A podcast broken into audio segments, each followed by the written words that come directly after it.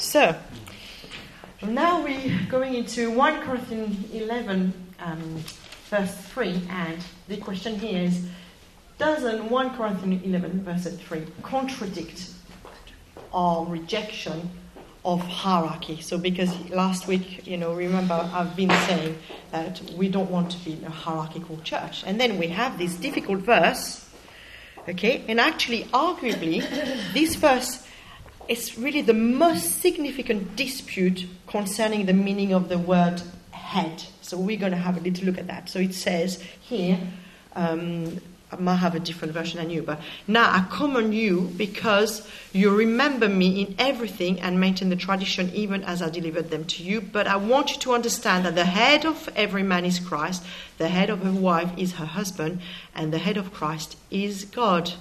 And then so it goes on. So basically, this little verse has the biggest dispute over this issue of the head of. And actually, complementarian Piper and Grudem view the term head as being translated as authority over. That means, effectively, they're creating a hierarchy, which means that God has authority over Christ and is the ruler of Christ, and Christ is the ruler of every man, and man is the ruler and has authority over woman. So that is the complementarian perspective.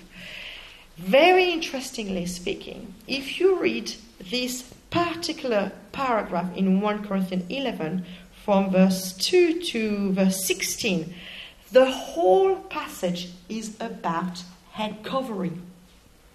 But what is lifted is just that line.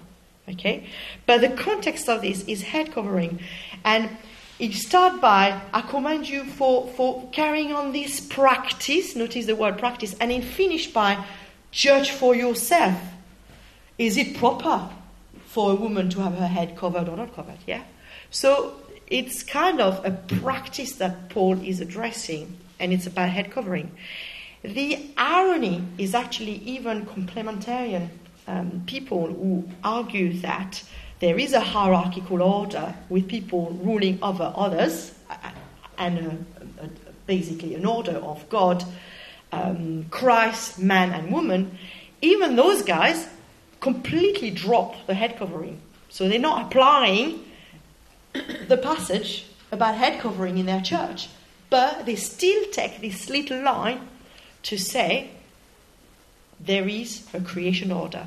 Okay. Now, many church fathers, and it's really wide uh, spread, completely reject, and that's quite a strong rejection. There are some passages, that there's a lot of battle, but for this particular passage of First Corinthians eleven verse uh, three, many church fathers would say that's a completely wrong interpretation of First Corinthians eleven verse three. For this reason, if you take head as authority rule over, you basically imply that God is over Christ and Christ is eternally the subordinate of God the Father.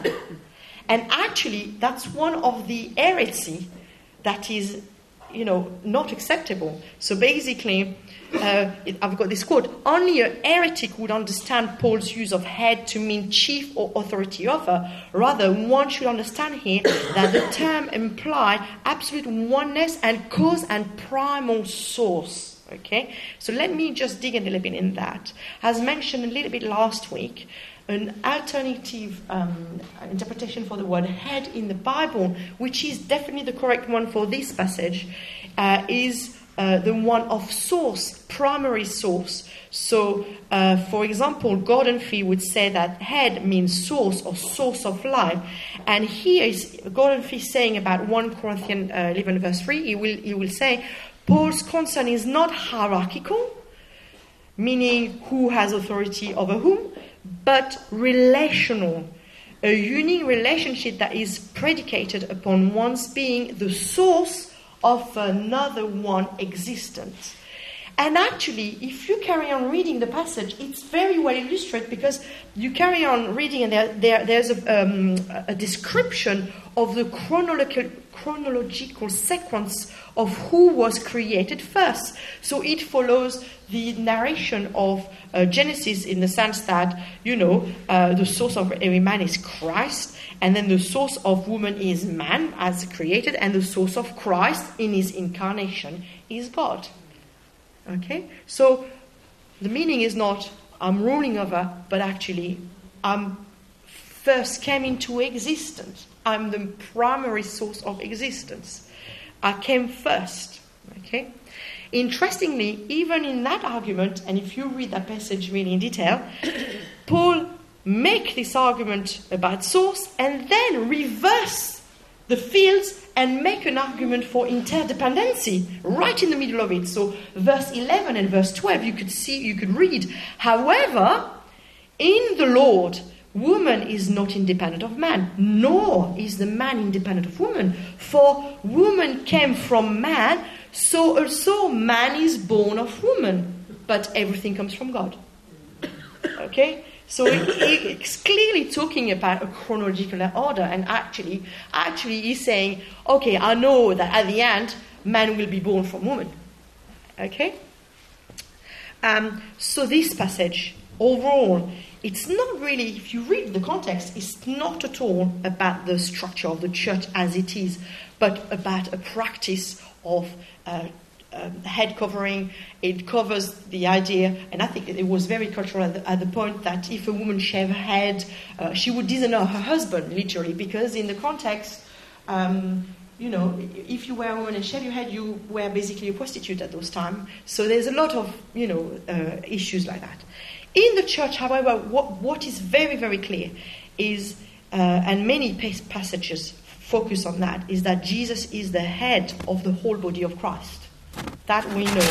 So Jesus is the head of both man and woman. So when we read a little verse like this, instead of doing really uh, creation order principle, we put it in connection with all the verses and try to have meanings. So for example, even if we were connecting this to Ephesians five verse twenty-two, uh, where husbands are comparing uh, are compared to Christ, yes?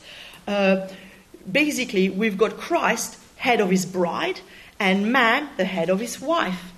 But again, the concept of headship there, the objective is love and unity.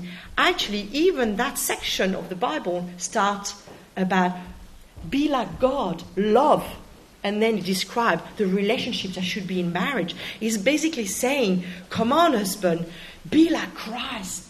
Lay down your life for your wife. Protect the unity. Protect the unity between you. And basically, the centrality here is, is love, unity in marriage, and love and unity in the church. So therefore, even here, the headship of husband is sacrificial love, servanthood, releasing and empowering their woman as source of life. And they model themselves on Jesus.